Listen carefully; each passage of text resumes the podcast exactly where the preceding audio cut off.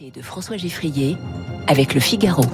Le général Jérôme Pellistrandi est l'invité de la matinale de Radio Classique. Bonjour mon général. Bonjour. Bienvenue sur Radio Classique. Vous êtes euh, le rédacteur en chef de la revue Défense nationale. Cela faisait euh, depuis fin mai qu'Emmanuel Macron et Vladimir Poutine n'avaient pas eu d'échange en direct, euh, mais depuis vendredi, le dialogue semble renouer. Coup de téléphone. Il s'agit d'éviter que la tension monte encore d'un cran autour de la centrale nucléaire de Zaporizhia. Est-ce que l'initiative était nécessaire et bienvenue selon vous? Oui, l'initiative était nécessaire dans un contexte extrêmement tendu. Alors, dire que le dialogue a été euh, rétabli. Il faut rester euh, tout à fait relatif et d'ailleurs mettre en parallèle avec le discours que le président de la République a tenu le lendemain euh, à l'occasion du quelques heures après quelques heures après qui était quand même sur une tonalité plutôt plutôt grave. Donc on dénonçant l'attaque brutale de, de la Russie sur l'Ukraine. Voilà, donc on peut penser que le coup de fil avec Vladimir Poutine n'était pas pour parler de mmh. leurs vacances respectives. Mmh. Donc situation très tendue autour de cette centrale nucléaire qui traduit en fait bah, le, fiasco de ce qui est en train de se passer en Ukraine, parce que on peut quand même le dire, il y a un échec de l'opération euh, militaire spéciale de Vladimir Poutine. La Russie n'arrive pas en quelque sorte à gagner la guerre. Et de l'autre côté, bah, les Ukrainiens se défendent avec acharnement, mais sans pour autant être en mesure de retourner la situation. Mmh. Donc on, est dans une impasse stratégique grave, d'où l'importance effectivement de ce, cette reprise de discussion avec Moscou. Mmh. Cette centrale, c'est donc la plus grande d'Europe avec ses six réacteurs. Euh, elle est occupée par l'armée russe. Cela fait peser des risques, évidemment. Il y a eu des bombardements à proximité immédiate euh, dont l'Ukraine et la Russie se renvoient la responsabilité hein, depuis plusieurs semaines. Vous y voyez clair sur la situation sur ce terrain-là?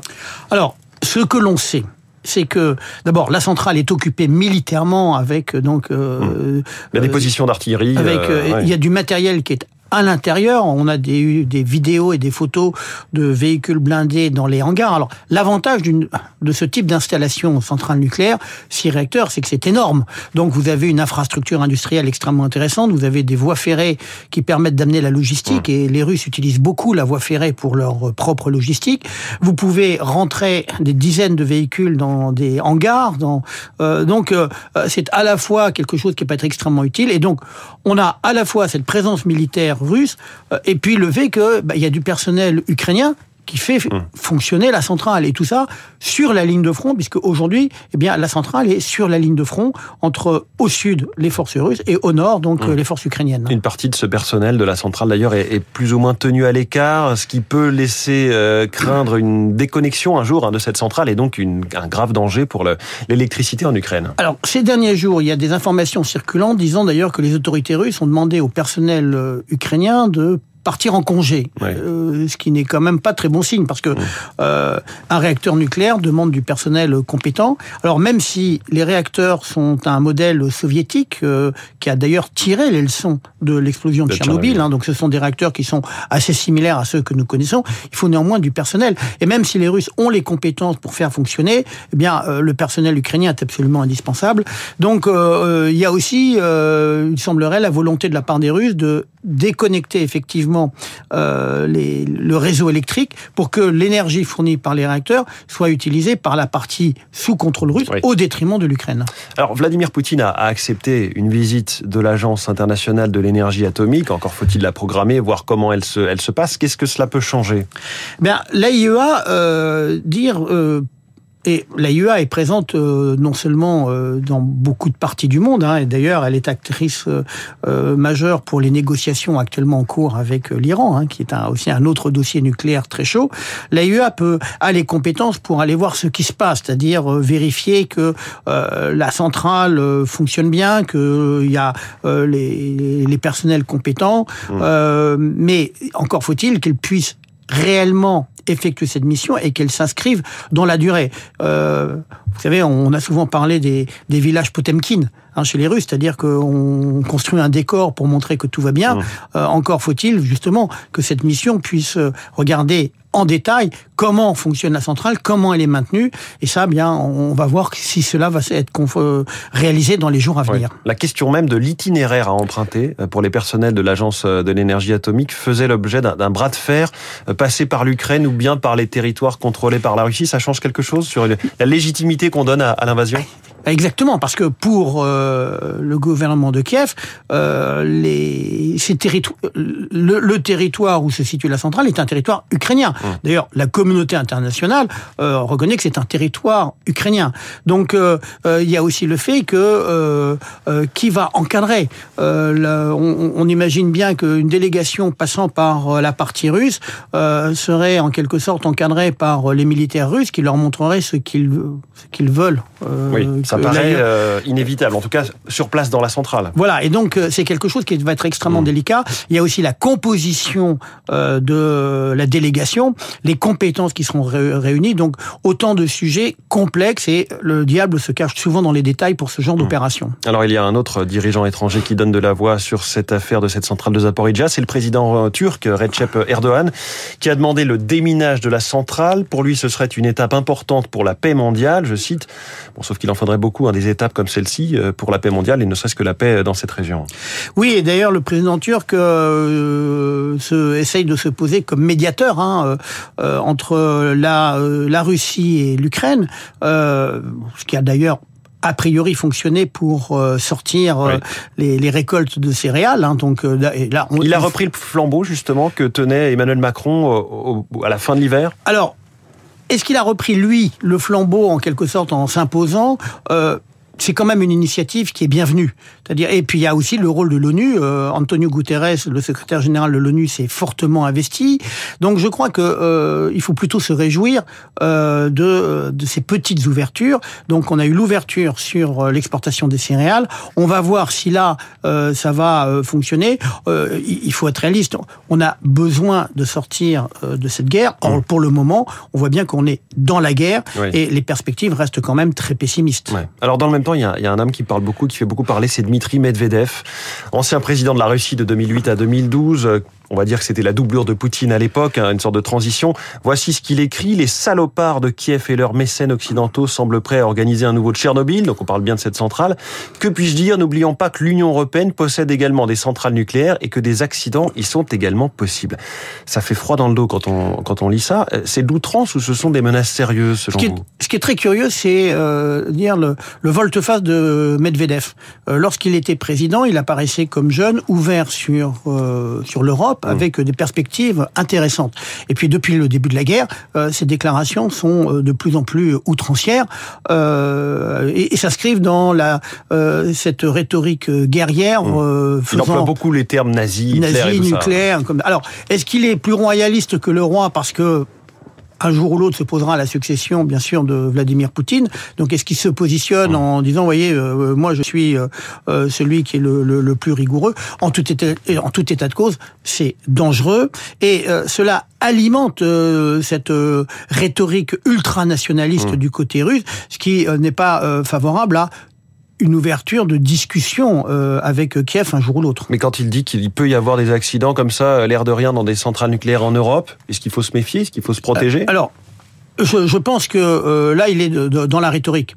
Bon, euh, les, les, centrales nucléaires en Europe, nous, euh, Français, connaissons bien le sujet, sont des, des, des, centres hyper euh, protégé euh, à tout à tous les niveaux. Donc euh, le, le, fait de dire il pourrait y avoir des accidents, mmh. je crois que c'est vraiment de la surenchère médiatique comme hélas il le fait depuis oui. le 24 février. Alors je voudrais vous faire réagir aussi à, à, ce qui s'est passé il y a quelques heures, cet assassinat, la fille d'un idéologue proche de Vladimir Poutine, Alexandre Douguin, elle est morte dans l'explosion de la voiture de son père près de Moscou. Est-ce que cela peut être un message qui serait envoyé par les services ukrainiens Évidemment, Moscou pointe du doigt l'Ukraine? Alors il est vraiment peu vraisemblable que les Ukrainiens soient derrière. Quel est l'intérêt euh, d'aller éliminer un idéologue, certes euh, très nationaliste, ultra-nationaliste On dit que c'est le cerveau derrière, le, le, voilà, Alors, le cerveau idéologique derrière oui, l'opération euh, Je pense qu'on exagère l'importance du rôle de Douguin euh, vis-à-vis de Vladimir Poutine. Euh, Vladimir Poutine fait beaucoup plus confiance euh, ce qu'on appelle aux Siloviki, c'est-à-dire en fait tout ce qui était lié au service de sécurité. Mmh. depuis qu'il est au pouvoir, il a mis au pas les oligarques. Bon, et donc il y a cette nébuleuse d'intellectuels ultranationalistes, hein, euh, en est en quelque sorte euh, l'un des chefs de file. Euh, de là à dire qu'il est le, conseiller direct de Vladimir Poutine, il faut être très prudent. Mais pour vous, ce ne serait pas l'Ukraine qui serait derrière Quel ça est l'intérêt euh, pour l'Ukraine d'éliminer euh, Dugin? Alors en plus avec euh, le, le drame du fait que c'est sa fille, donc Mm. euh, ça c'est absolu- sa fille journaliste qui est, suivait quand même les traces de son père. Il Oui. faut pas non plus l'oublier. Et justement, les deux aussi avaient beaucoup d'ennemis au sein de la société de la société russe. Donc ce que l'on peut en tout cas constater, c'est que ça a été extrêmement violent. hein. Oui. Les images démontrent la violence de cette euh, de cet attentat. Euh, mais euh, on, on sait aussi qu'il y a des luttes de, de pouvoir. Il y a eu beaucoup de limogeages dans l'environnement de, de Vladimir Poutine parce que l'opération ne, ne fonctionne pas. Donc il peut y avoir aussi un début de mécontentement dans les sphères proches du, du Kremlin. Alors mon général, euh, général Jérôme Pellistrandi, cette semaine, l'Ukraine célébrera, ce sera mercredi, son indépendance, euh, l'anniversaire de son indépendance, et cela fera six mois ce jour-là, nous serons, nous serons le 24, que la Russie l'a attaqué. Le président ukrainien Volodymyr Zelensky craint quelque chose, dit-il, de particulièrement cruel de la part de la Russie. Est-ce que ces craintes sont, fondées? C'est pas impossible parce que Moscou voit que sa stratégie, sa stratégie ne fonctionne pas. Euh, normalement, cette opération militaire spéciale devait euh, prendre quelques semaines. Euh, Zelensky devait être euh, éliminé dans tous les sens du terme. Il y aurait eu un pouvoir croupion mis en place et puis mettre en fait l'Occident devant le fait accompli. Et euh, l'Occident ne serait pas entré en guerre euh, pour défendre l'Ukraine. D'ailleurs, ce qui n'a pas été le cas. Maintenant, on est au bout de six mois. Euh, les, les sanctions fonctionnent. Euh, la Russie n'arrive pas à sortir de, de cette guerre. Donc, il pourrait y avoir une surenchère et profiter de ce- cet anniversaire très paradoxal, hein, euh, six Mmh. mois et euh, donc euh, cette date du 24 août euh, pour frapper un grand coup. Ce qui est assez curieux, c'est que bon, Kharkiv la deuxième ville du pays est euh, bombardée quasiment tous les jours.